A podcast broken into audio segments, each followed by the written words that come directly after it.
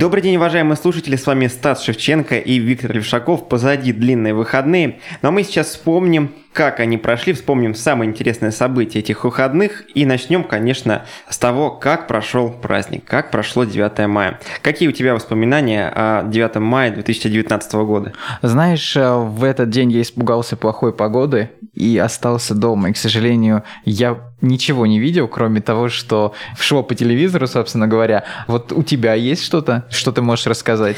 Могу рассказать, что буквально за несколько минут до начала парада закончился дождь.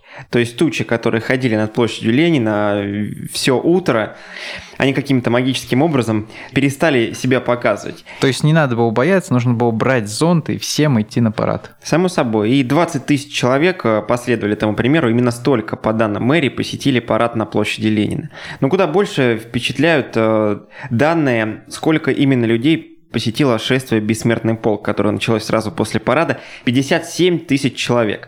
Это рекорд, это на семь тысяч человек больше, чем годом ранее. Ну а в две тысячи семнадцатом году было сорок четыре тысячи участников. Но вообще на... вдохновляет, что с каждым годом все больше человек принимает участие, все больше людей, главное, узнают историю своей семьи. Я знаю, что некоторые воронежцы, не будем переходить на персонали, но просто они даже не знали, где сражались их прабабушки, прадедушки, что это были за люди. Некоторые даже не знали, как их зовут. Но когда услышали об этой акции, стали копать, находить информацию, и вот тоже участвуют, приходят. Да, очень интересно, что она, в принципе, рядом, эта информация. Чтобы ее узнать, достаточно просто вбить в поисковик, например, имя своего прадедушки или дедушки. Но почему-то мы не всегда об этом вспоминаем, не всегда тянется рука этот запрос в поисковике набрать. Что еще можно сказать о самом параде Победы? С торжественным маршем войск Воронежского гарнизона прошли более двух с половиной тысяч солдат и офицеров. Тут были и военные общевойсковой армии, и представители авиационного соединения, офицеры Академии имени Жуковского и Гагарина, курсанты военно-воздушной академии, парадный расчет Воронежского института правительственной связи ФСО, сводные батальоны МЧС, ФСИН, МВД и также Юнармия. Можно посмотреть у нас в группе «Комсомольская правда. Новости Воронежа» ВКонтакте фотографии формы представителей каждого из этих ведомств. Очень интересная получается палитра. Слушай, действительно, этот день получился довольно визуально ярким, можно было много нового увидеть. Знаю, до этого мы разговаривали, анонсировали парад Победы. Действительно, можно сказать, что по площади проехало много новой техники, там и танки, и модернизированные гаубицы. Я думаю, нет смысла все перечислять. Можно зайти на наш сайт, посмотреть, увидеть. Руководили парадом, кстати, на автомобиле тоже шикарном, ГАЗ тридцать один ноль два, который прошел модернизацию специально для этого, такой кабриолет, который сверкал на солнце. Так что все было довольно впечатляюще. Я думаю, что те, кто не побоялся погоды и пришел, точно получили свои эмоции, то, зачем они приходили. А я побывал на другом мероприятии, которое произошло уже одиннадцатого мая. Наверное, все слышали о нем или слышали рокот мотоциклов у себя под окнами. Я говорю о мотофестивале Hawk Sprint Challenge. Это специальное мероприятие, инициаторами которого стали владельцы мотоциклов Harley-Davidson. А что же владельцы других мотоциклов, они вообще приглашались на участие в этом параде? Ну, конечно, конечно, не было никакой дискриминации. Любой владелец железного коня, если так еще можно говорить, он мог приехать. Во время того, как строилась колонна, были очень редкие экземпляры. Был, например, один мужчина. Мало того, что он был в необычной военной форме, увешан какими-то медалями, орденами. В общем, он приехал на своеобразной помеси велосипеда, электроскутера и чего-то, может быть, еще. В общем, что-то самодельное такое, да? Но при этом, при этом, да, он был одним из первых в колонне, не знаю почему. Он выбрал ли это место, или ему сказали стать одним из первых, но так или иначе вот он возглавлял практически это движение. Что можно сказать о самой колонне? Как передать ее размах вообще? Слушай, ну нужно для этого сказать, что четыре года подряд, вот, все предыдущее время он проходил в Минске. То есть это было своеобразное открытие мотосезона вообще в СНГ. И удивительно то, что мероприятие такого масштаба, оно решило сменить свою прописку, пусть на, пока на этот год, и приехало к нам в Воронеж. Да, то не есть... Москва, не Петербург, а нас отметили. Приятно очень. Да, это очень классно. Во-первых, сказали, что у нас интересная локация, всем легко съехаться. Во-вторых, погода. Ставку большую делали на погоду, и, кстати, в этот день она не подвела. Действительно, было все очень хорошо. Ну и нужно сказать, что... приехало очень много интересных людей. Не секрет, что основными организаторами данного мероприятия является клуб Iron Birds Chapter. Это клуб, который объединяет мотоциклистов из России и Белоруссии. И, конечно же, главы этого клуба, те, кто руководит им, приехали и в Воронеж. Я говорю об Артёме Чайке, директоре клуба и сыне генпрокурора России, а также о Викторе Лукашенко, соответственно, сыне президента Белоруссии. Но давай передадим им слово, они поделились своими эмоциями от этого фестиваля и о нашем городе. Мы рады вас приветствовать здесь сегодня, в этом месте. Это не просто фестиваль байкерский, а это действительно укрепление отношений, укрепление между людьми. Я в последнее время часто говорю о том, что мы порой не знаем соседей по личной площадке, а то, что мы сейчас делаем, мы приезжаем в соседние регионы, в соседние города, в соседние страны. После этого мы ездим друг к другу в гости. Цель нашего фестиваля – это как раз укрепление отношений между людьми, особенно в это такое сложное, непростое сегодняшнее время. Дорогие друзья, ну я хочу тоже присоединиться к Артему Юрьевичу. Ну, прежде всего, с праздником всех. И Артем Юрьевич абсолютно прав. Это движение, мотодвижение, Iron Birds и другие чапты, которые здесь присутствуют, имеют очень важное значение. Мы собираемся, общаемся без политики, без каких-то серьезных вопросов. Просто наслаждаемся жизнью, наслаждаемся общением друг с другом. Я думаю, это такая народная дипломатия, она очень важна и приносит определенные свои плоды. Может быть, даже где-то и больше, чем официальные. Любопытно, что в первых рядах колонны байкеров двигались также представители наших областных властей. Участвовал руководитель аппарата губернатора и правительства Воронежской области Сергей Трухачев и прокурор Воронежской области Николай Шишкин. Для тех, кто не в теме, достаточно неожиданно звучат звания и титулы этих высокопоставленных людей рядом с вот этой мототусовкой, которая подразумевает какой-то демократизм общения, которая подразумевает... Ну, ну знаешь, я бы даже сказал, не подразумевает, а действительно так и было, потому что когда ты находишься вот среди этих всех мотоциклов, а их было около двух тысяч, ты действительно не обращаешь внимания на какие-то особые регалии. Единственное, что, чем там отличались люди, это то, к какому клубу они принадлежат, то есть там были люди из Москвы, из Краснодара, кажется, своими нашивками, были специальные люди, которые носили флаги, были люди, которые офицеры безопасности своей среди мотоциклистов, которые регулировали все процессы. А так пришло множество интересных и довольно известных людей. Например, нам удалось поговорить с человеком, который пришел в качестве зрителя, пока не анонсирую имя, но при этом сама она, это Анастасия Нифонтова, мастер спорта международного класса по мотоспорту. Только представь, она вице-чемпионка ралли-марафона «Дакар». И вот она приехала всей семьей, чтобы просто посмотреть, поучаствовать в этом мероприятии. Давай передадим ей слово. Атмосфера совершенно потрясающая. Я уже не первый раз на таком мероприятии, несмотря на то, что я, в принципе, больше все-таки спортсменка, да, мне ближе именно спортивные мероприятия. Но я дружу с ребятами из Iron Birds Chapter, и уже не первый раз они меня приглашают, и поэтому сегодня мы вообще всей семьей приехали с детьми, поэтому мне все здесь очень нравится. В первую очередь мотоцикл – это образ жизни, без мотоцикла я уже себя не вижу. Но, конечно, больше немножко у меня именно в спортивную сторону все уходит. Я занимаюсь внедорожными гонками, это ралли-рейды, это ралли-Дакар, именно на чемпионате мира выступаю. По городу я, как это ни странно, на мотоцикле не езжу, я боюсь, поэтому преклоняюсь перед мужеством ребят, которые вот так вот много километров по дорогам общего пользования проезжают, это, конечно же, здорово. Хочется отметить, что колонна байкеров проехала буквально по всему городу. Стартовала она от площади Ленина, по проспекту Революции и улица Ленина достигла Северного моста, там перебралась на левый берег и вдоль всего левого берега по Ленинскому проспекту вернулась к Вагресовскому мосту, уже оттуда повернула в сторону Адмиралтейской площади, где, собственно, и продолжились дальнейшие мероприятия фестиваля. Какие ведь были мероприятия? Вообще, Адмиралтейская площадь стала такой центральной площадкой, где было множество интересных вещей. Во-первых, это концерт. Там были Чичерина, семь Б, Ногу Свело и множество других групп, которые просто звучали ярко, свежо, ново. Конечно, то, что поражало зрителей, это прыжки. В этот раз прошло экстрим-шоу спортсменов эф эм икс и необычное выступление на воде Flyboard. Собственно, оно все Переводи сводилось... теперь и то, и да, другое. Давай начнем. Что такое эф эм икс? В общем, представьте себе байки, которые участвуют как раз в различных ралли. Вы могли их видеть, например, в шоу по прыжкам экстремальным. И здесь спортсмены из группы «Ферзь», славящиеся своими небывалыми какими-то прыжками. Например, они прыгали с одного движущегося грузовика «Белаз» на другой. Угу. Они показали свое мастерство, то есть в определенный момент оказалось, что мотоцикл и гонщик, они летят вообще отдельно друг от друга. Кто-то там держался одними лишь ногами за руль. Все это можно посмотреть, опять же, на фото. Я думаю, словами это просто не передать. Заходите на наш сайт, поверьте, эти фотографии, они того стоят. С другой стороны, на подобные мероприятия нужно приходить именно самому. Я встречал много людей, которые делились эмоциями, и это нечто неповторимое, нечто удивительное, что можно увидеть один раз. Да и неудивительно, что пришло в итоге, по официальным данным, около семнадцать тысяч человек на все это посмотреть, все это послушать, принять участие, стать такой частью этого движения.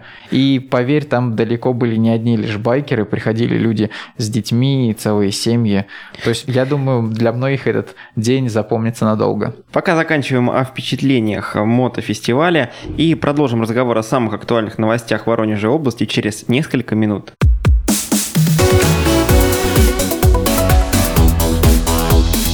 Тема дня.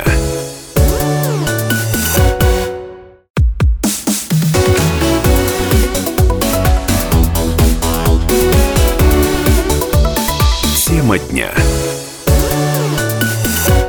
Снова здравствуйте, уважаемые слушатели, с вами в студии Стас Шевченко, к нам присоединилась Анна Гребенкина, будем обсуждать самые интересные новости минувших выходных и сегодняшнего дня. Начать хочется с описания катаклизмов, которые наблюдались в Воронеже десятого мая после ливня. Спасатели порядка двадцать раз выезжали на уборку упавших деревьев. Внушительный ствол рухнул на улице Путиловской, под ним оказалась детская площадка, дерево спокойно улеглось на горке, и, к счастью, в момент падения никого рядом не оказалось, но, судя по фото с места событий, дерево просто оказалось вырвано с корнем. Как рассказывают местные жители, площадка эта совсем новая. Не обошлось без классических историй, когда дерево падает на припаркованный автомобиль. Сразу две машины пострадали во дворике на улице Туполева. Это Daewoo Lanos и «Газель». Как рассказывают местные жители, упало сразу два дерева, одно в первую волну ливня, другое, соответственно, во вторую. Ну и еще один случай просто ужасает. На улице двадцать пятого января на «Ладу Гранту» свалился бетонный столб. Когда, просто кошмар. Когда спасатели объявляют штормовое предупреждение, можно предполагать, что то или иное сухое дерево все-таки рухнет. Но что упадет вот такая масштабная конструкция? Буквально раздавлен оказался автомобиль, я не думаю, что его получится восстановить. Ровно посреди машины лег этот столб, раздавил его почти на две части. Как происходило, собственно говоря, все. Местные жители рассказывают, что сначала дерево упало на провода, и уже провода утянули столб вниз. Мы связались с владелицей машины, она рассказала, что готовит вместе с юристами претензию, и пока, правда, не ясно, кому, к управляющей компании или Горэлектросети, за вот такие повреждения. Собственно, вот правда, кого здесь винить? Горэлектросеть, управляющую компанию, ну, спасатели же присылают нам предупреждающие смс и говорят: ребята, не паркуйте свои машины рядом с деревьями, ветхими сооружениями, там, рекламными конструкциями, щитами и так далее. Понятно, мы не можем выехать в какое-то поле и оставить там свою машину, а не рядом с подъездом. Но ситуация такая, мне кажется, очень тупиковая. В случае с деревьями, возможно, тупиковая. И здесь, конечно, юристам будет очень сложно доказать, что виновата именно управляющая компания, которая не спилила сухие деревья, а не автовладельцы, которые оставили машину под этими самыми сухими деревьями. Но что касается столба, ситуация вообще какая-то невозможная. Ведь мы не ждем, что такие вещи будут падать. Нам кажется, что столб, он, он вечен, как соседнее да. здание. Тогда просто вообще уже... Вообще не должен если, упасть никогда. Если столб не держится, тогда вообще веры ни во что в этом городе уже нет. Уже ни с чем рядом нельзя припарковаться. припарковаться. Мне кажется, что здесь все-таки большие перспективы у этого дела. Могу как обыватель, не как юрист ни в коем случае предположить, что сначала получится решить вопрос компенсации с электросетью, а уже электросеть будет взыскивать те же самые деньги уже с управляющей компанией, которая вовремя не подсуетилась, не спилила эту самую ветку. Как вообще поступать в таких ситуациях? Эксперты советуют, что если ваш автомобиль был в движении и на него рухнула ветка, вызывайте ГИБДД. Если машина стояла, как вот в данных случаях, вызывайте участкового. Практика показывает, что не так уж быстро появляются служители закона на месте, вот на таких происшествиях, так что придется подождать, запросить терпением. Вот в данном случае со столбом нам владелец машины рассказала, что уже приехали специалисты электросети поднимать столб, а участкового на месте еще нет. Пришлось им самим ехать в полицию, требовать, чтобы он поскорее приехал. Ведь до появления участкового нельзя ничего двигать, нельзя убирать там ветки или подобные конструкции. Нужно дождаться, пока он приедет, все зафиксирует. В это время, пока он добирается до вас усердно сквозь ливни и грозы, нужно пофотографировать место происшествия и найти свидетелей, записать их контакты. Ну а потом начинается самое интересное, самое сложное, с вот этим документом, который подтверждает, что действительно на ваш столб упало некое там дерево или сооружение. Нужно идти и искать ответственного за этот участок. Чаще всего это будет управляющая компания, возможно, это будет муниципалитет. В каждом конкретном случае все будет по-разному. Я думаю, что юристы в данном случае могут помочь. Практика в Воронежской области достаточно большая, потому что каждый дождь деревья мы наблюдаем. Деревья постоянно падают, да, все что-то затапливает. Осенью у нас листопад, а каждая весенняя гроза подразумевает деревопад, не хотел сказать, про, про другое. Давай к другим новостям, все-таки катаклизм позади, надеюсь, что такая серьезная гроза на этой неделе в Воронеж все-таки не вернется. Еще одно ЧП. В Воронежской области горела церковь тысяча восемьсот восемьдесят пятого года постройки. Молитвенный дом в честь Благовещения Пресвятой Богородицы, который находится в селе Верхней Марки Каменского района, пережил пожар. Как сообщили спасатели, вызов поступил десятого мая в девять часов. К зданию на улице Новая Жизнь села Верхней Марки выехали три спецмашины и с огнем боролись двенадцать человек. Огонь удалось полностью потушить через семнадцать минут. В результате пожара повреждена стена алтаря на площади шесть квадратных метров. Об этом нам рассказали в эм че эс. К счастью, никто не пострадал. Что это, собственно говоря, за церковь? Как рассказывают в Росошанской епархии, здание было построено в тысяча восемьсот восемьдесят пятом — восемьдесят седьмом годах. восемьсот, да, то есть больше ста лет уже этому сооружению. Когда-то здесь размещалась церковно-приходская школа. В советские времена сюда переместили уже обычную школу, среднюю, села Верхней Марки. Позже вот это заведение упразднили, и комплекс зданий, собственно говоря, само вот это здание будущего молитвенного дома и находящееся рядом с ним хозяйственное сооружение, передали православной церкви. И в том же году школу переделали в молитвенный дом, рядом построили колокольню, продолжили развитие вот этой территории. И вот случился пожар. Насколько я представляю, все-таки постройку достаточно легко восстановить, и ничего фатального не случилось, но сам факт, что даже в таких местах и в такое время могут происходить пожары, тоже удивляет. Вот в причинах произошедшего предстоит разобраться сотрудникам эм че эс, сейчас над этим работают дознаватели. Еще одна новость из Воронежской области, а именно из Семилукского района. Там в районной больнице завязался спор между заведующим хирургическим отделением и его подчиненным, врачом-хирургом. И, собственно, спор этот дошел аж до драки. Мужчины выясняли отношения, а потом вот этот разговор о распределении нагрузки просто закончился дракой. Конечно, сведения об этой потасовке дошли до начальства, тем более, что, по нашим данным, свидетелями этого конфликта стали некоторые пациенты. И, как нам рассказали в департаменте здравоохранения Воронежской области, в итоге заведующий хирургическим отделением уволился по собственному желанию. Работа отделения продолжается в обычном режиме, и медицинскую помощь пациентам круглосуточно оказывают штатные врачи-хирурги. Но здесь возникает вопрос: увольнение заведующим отделением, поможет ли оно решить причину спора, которая спровоцировала драку? То есть, насколько я доволен, понимаю... Довольна ли другая сторона, да? Доволен да, ли тот распределение хирург? Нагрузки, вопрос такой вечный. Любопытно, обычно мы рассказываем все-таки новости о том, что либо кто-то из пациентов нетрезвых, пришедших в больницу, начинает э, дебош, либо что-то, наоборот, происходит во взаимодействии с пациентами, да, ну а тут... Врачи тоже люди, не выдержали, не сдержались. Будем надеяться, что все-таки эти люди будут больше заниматься своими прямыми обязанностями, а не показывать свои навыки в боевых искусствах. К другим новостям, на сей раз хорошим, в Воронеже росгвардейцы вернули маме пропавшего пятилетнего мальчика. Как было дело? Сотрудники вневедомственной охраны патрулировали улицы в центральном районе города.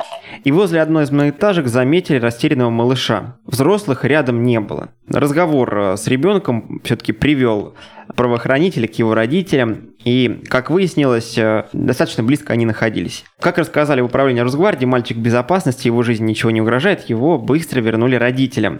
Но почему все это произошло? Потому что мама ребенка оставила мальчика со своим пожилым отцом. Тот отвлекся, и в это время мальчик успел уйти куда-то далеко, а обратную дорогу найти не смог. Вот снова мы говорим о том, что в любой ситуации с детьми невнимание минутное, да, какое-то даже секундное, оно может привести к достаточно серьезным последствиям. К сожалению, то же самое можно рассказать о начавшемся сезоне выпадения детей из окон. Вот это ЧП, которое каждую весну и каждое лето повторяется. И сколько раз говорят следователи, что москитная сетка не удерживает ребенка. Малыши забираются на подоконник, даже если они не могут до него дотянуться, они могут придвинуть к нему, например, стул. Да? Через этот стул забираются на подоконник, опираются на москитную сетку, думая, думаю, что, что это, это окно, окно, и вместе с этой москитной сеткой выпадают. Вот такой случай произошел в Воронежской области. Со второго этажа выпал маленький ребенок, остался жив сейчас. Ну это хорошо, что был второй этаж, Стас. А если бы это был девятый, седьмой, даже пятый? Но неизвестно, что бы стало с ребенком. Каждый год мы рассказываем об этих случаях, и они, тем не менее, повторяются, потому что все мы, наверное, не оцениваем серьезность этой проблемы. Все мы думаем, что, наверное, все сейчас хорошо, наверное, все безопасно. С нами это не случится. Да. И решение этой проблемы достаточно простое и копеечное. Просто поставить ограничители, которые дадут вам открыть окно до определенного предела, но не распахнуть створку полностью. Ну и просто следить за детьми каждую секунду времени, чтобы быть уверенными в их безопасности, тоже, конечно, не помешает. На этом мы прервем ненадолго наш обзор актуальных воронежских новостей и продолжим через несколько минут в этой же студии.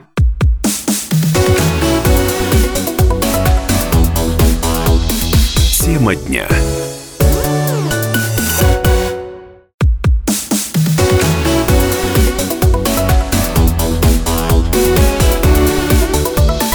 Тема дня.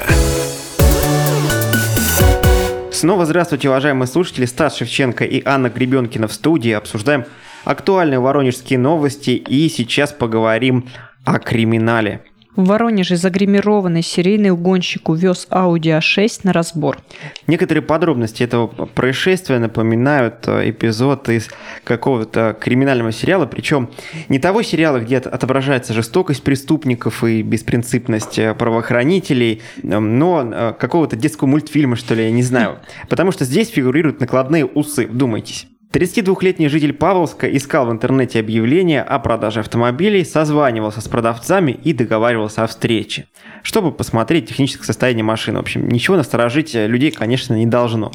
Хозяева машин тогда еще не знали, что разговаривают с серийным угонщиком. Ну, действовал этот мужчина до безобразия просто. После осмотра он просил разрешения сесть за руль. И если при этом в замке зажигания был ключ, то мужчина просто спокойно уезжал. Пригонял машины в родной Павловск, где их уже разбирал и продавал на запчасти. И так продолжалось два месяца, весь март и апрель. Когда угонщика поймали во время обыска, у него нашли автомобиль Audi а шесть, угнанный не так давно тридцатидевятилетнего воронежца. Также нашли отдельные части уже разобранного автомобиля Volkswagen Passat, когда-то принадлежавшего двадцатидевятилетнему воронежцу. Однако пострадавших автовладельцев гораздо больше, чем два. Ну, Стас, как ты уже сказал, мужчина предпринимал различные способы для изменения своей внешности. И вот, в частности, он бинтовал руки, чтобы скрыть татуировки, и приклеивал искусственные усы. Другой атрибут детектива, переодевании там, и гриме тоже присутствовала речь о солнечных очках время от времени. Он то одни надевал, то другие. В общем, всячески скрывал свою внешность. Ситуация, конечно, если бы не была такой грустной, то достаточно какая-то веселая и глупая. Да, потому что такой наглости, конечно, никто из нас не ожидает. Когда у нас покупатель автомобиля просит немножко посидеть в салоне, ну, мы, мы что, да, мы не дадим ему, скажем, нет, не садись за руль, или нет, садись, ключи вот у меня будут в руке, я буду стоять стоять в одном метре от тебя. Я думаю, что даже просьба прокатиться, она уместно. Вполне нормальная, да, но Как видим, если просят у вас прокатиться, все-таки лучше рядом находиться, иначе может быть вот такой исход. А исход – это уголовные дела по части второй статьи сто шестьдесят один УК РФ «Грабеж». И еще одна статья – неправомерное завладение автомобилем без цели хищения. Сейчас угонщик находится в изоляторе. Слушай, я все представляю, как же мог выглядеть этот угонщик, если у него были на лице сразу такие какие-нибудь яркие солнцезащитные очки, купленные там где-нибудь на рынке за сто тридцать рублей, накладные усы такие тоже, которые топорщатся, еще и руки перебинтованные. Это какой-то герой фильмов восьмидесятых такой, да. Шляпа еще, еще наверное, да. Нужна ему или кепка какая-нибудь на голову. Да, сейчас мы, конечно, с улыбкой рассказали с... об да. этом случае, но я думаю, что владельцам машин явно было не до смеха, когда они обнаружили, что потенциальный покупатель, на самом деле, никакой не покупатель, а просто преступник. И ищи его потом, ищи по всей области. Еще одна необычная история, связанная с угоном автомобилей в Воронеже. Мужчина под предлогом покупки автомобиля давал копеечный залог и сдавал машины в металлолом. тридцатидвухлетний житель Воронежа, он постоянно использовал одну и ту же схему, находил в интернете объявления о продаже автомобилей, договаривался с владельцами машины о рассрочке, оставлял в качестве предоплаты небольшую сумму и забирал машину. Ее же он впоследствии сдавал на металл. Вот, например, несколько лет назад он обманул жителя Новой Усмани, договорился взять в рассрочку за шестьдесят тысяч рублей ВАЗ двадцать один десять. После осмотра машины отдал владельцу пять тысяч рублей, написал расписку о том, что до конца следующего месяца обязуется выплатить оставшиеся пятьдесят пять тысяч рублей и перестал выходить на связь. Десятку сдал в пункт приема металлолома за пятнадцать тысяч рублей. Подобным образом обманул еще двух жителей Новоусманского района. Но суд уже... вынес свой приговор, и аферист отправился на два с половиной года в колонию поселения. Тоже случай какой-то вопиющий и ничем не обоснованный на сей раз наглости. Почему он был уверен, что его не найдут? Вот большой вопрос. Да даже если он использовал поддельные документы, э, все равно лицо-то его видели и... Ну, можно было реально его опознать. Да, было делом времени, поймают его или нет. Тем более, что здесь у нас явно действовал не такой уж искусный преступник, как в предыдущей истории. Тем не менее, снова замечание тем, кто прямо сейчас продает свои машины. Будьте аккуратнее. Среди покупателей встречаются и те, кто сядет за руль и уедет на ваши ласточки. Встречаются и те, кто предложит вот такую вот выгодную рассрочку. Получается, за пять тысяч он купил десятку и исчез. Вообще прекрасная схема. Хорошо, что все-таки задержали и приговорили. Стас, ну какую-то невероятную наглость демонстрируют не только угонщики в Воронежской области, но и мошенники. Жуткий случай произошел с восьмидесятичетырёхлетней воронежской пенсионеркой. Женщина четыре года платила мошенникам пошлину за снятие порчи. Неизвестно, в какой момент пенсионерка решилась бы на обращение в полицию и решилась бы вообще о преступлении. Стало известно достаточно случайно. О нем сообщила сотрудница банка, в который приходила пенсионерка. Женщина рассказала силовикам, что вот уже четвертый год каждый месяц в отделение приходит одинокая бабушка, и всякий раз она переводит деньги каким-то неизвестным людям. И когда сотрудница поинтересовалась, за что это перевод, женщина рассказала, что это пошлина за снятие порчи. Уже после того, как вот этот разговор произошел, сотрудники полиции все-таки пообщались с потерпевшей, убедили ее написать заявление, и выяснилось, что с две тысячи пятнадцатого года по восьмое мая этого года бабушка перевела неизвестным через банкомат примерно сто двадцать тысяч рублей. Вот каждый месяц определенную сумму за снятие порчи. С чего все началось? Оказалось, что мошенники связались с ней по мобильному телефону, сказали, что женщина больна, что ей могут помочь, конечно, за вознаграждение, и снимут вот эту вот самую порчу, ведут с глаз и так далее. В полиции завели дело по статье мошенничества, обманщиков ищут. Просто что же это за порча должна быть, которую нужно снимать в течение четырех лет? Ты хорошо разбираешься в порчах, может быть, в течение такого времени они как раз и снимаются. Нет, я понимаю, что здесь э, пожилая женщина, ей восемьдесят четыре года, но как же так можно? Это же даже не одноразовая какая-то акция была. Ну, сказать, позвонили, предложили какие-то услуги. Ну, как мы очень много рассказываем о мошенниках, которые используют различные схемы. Но обычно это какие-то гастролеры, одномоментные акции. Они пришли, что-то тебе навязали, там, я не знаю, посмотрели, где у тебя деньги, украли, еще что-то. И человек, как правило, там, ну, на следующий день, через несколько дней он понимает, что с ним произошло, что его обманули.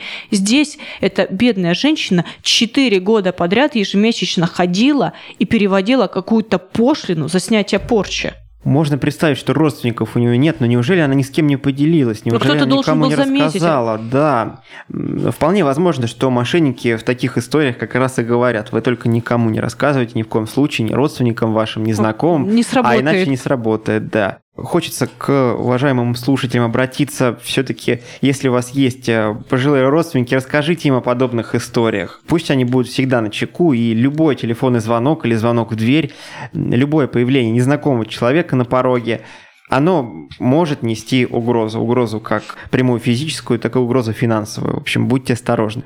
Перейдем к другим новостям. В Воронеже таксист сбил породистую собаку на глазах у хозяйки. О происшествии нам рассказала пассажирка машины. Водитель такси-агрегатора на автомобиле Дэу Джентра ехал по двору на улице сорок пятой стрелковой дивизии. И скорость держал такую приличную. Ну, по крайней мере, пассажирка уверена, что скорость была большая. В этот момент прямо под колеса выскочил йоркширский терьер. Собака была без поводка, хозяйка находилась неподалеку. Но здесь примечательна не сама ситуация, а то, что после произошедшего таксист спокойно высадил пассажирку, взял с нее оплату и даже не вышел к хозяйке автомобиля, а спокойно уехал по своим делам. Ну, многие в соцсетях начали оправдывать водителя и говорят, что он просто испугался агрессии со стороны хозяйки животного, потому что часто мы знаем, что собачники, ну вот, очень эмоциональные люди. Многие также говорят, что если такая маленькая собака бегает по двору без поводка, то заметить ее просто невозможно. И здесь, конечно, начинается уже зона ответственности хозяйки. Как только она отстегнула поводок, все, что может случиться с собакой, уже на ее совести. Но другие участники обсуждений все-таки говорили о том, что водитель мог хотя бы повести себя как человек, мог выйти из машины, просто спросить, не нужна ли какая-то помощь, и вообще осмотреть повреждения. Ну, вообще, эта тема собак, людей, водителей, поводков, намордников. Мне кажется, она никогда просто не исчерпается, она не закончится, потому что это вечное противостояние. Где должны быть собаки? Привязанные в вольере, бегать. Просто этот спор может не утихать годами. Спор спором, но есть у нас достаточно четкие пункты законодательства, которые указывают, что собаки там определенных размеров должны быть всегда в наморднике, там, должны быть с поводком. Но почему-то собаководы не, не всегда далеко соблюдают вот эти правила. Говорят, что да, там собаке неудобно, но собаке неудобно, а как окружающим людям удобно смотреть на твою собаку там без поводка и с оголенными зубами. Ну, дискуссия, я думаю, здесь на эту тему может занять даже не отдельный блок нашей программы, а, а всю передачу. Не только передачу, можно неделями обсуждать, пригласить экспертов собаконенавистников и экспертов собаколюбов, и их тут стравить в большой ссоре. Я думаю, лучше перейдем к обсуждению других новостей, не будем углубляться в эту тему. Да, времени осталось совсем немного, и давай расскажем горожанам, что в Воронеже восемнадцать дней автобусы не будут останавливаться на остановке «Памятник славы». Такая приятная, в кавычках, новость от э, застройщ... от, от мэрии. Автобусы не будут тормозить на остановке по улице Хользунова при движении в центр. А причина в том, что в районе этой самой остановки, точнее, у строящегося дома номер восемьдесят пять по Московскому проспекту, будут проводиться земляные работы. Их будет выполнять застройщик, инвестиционная строительная фирма «Стелл». Ну, таким образом, получается, с сегодняшнего дня до тридцатого мая городские автобусы номер три, В, пять, А, восемнадцать, двадцать два, двадцать семь, тридцать семь, ну, в общем, многие-многие, которые идут из северного микрорайона в центр, они не будут останавливаться на этой остановке. Поэтому горожанам придется либо идти до остановки сорок пятой стрелковой дивизии, либо на памятник славы, который вот по Московскому проспекту. В общем, для пассажиров новость достаточно мрачная, придется походить пешком. На этом сегодняшнее обсуждение воронежских новостей можно считать закрытым. С вами были Стас Шевченко и Анна Гребенкина. До новых встреч в этой студии.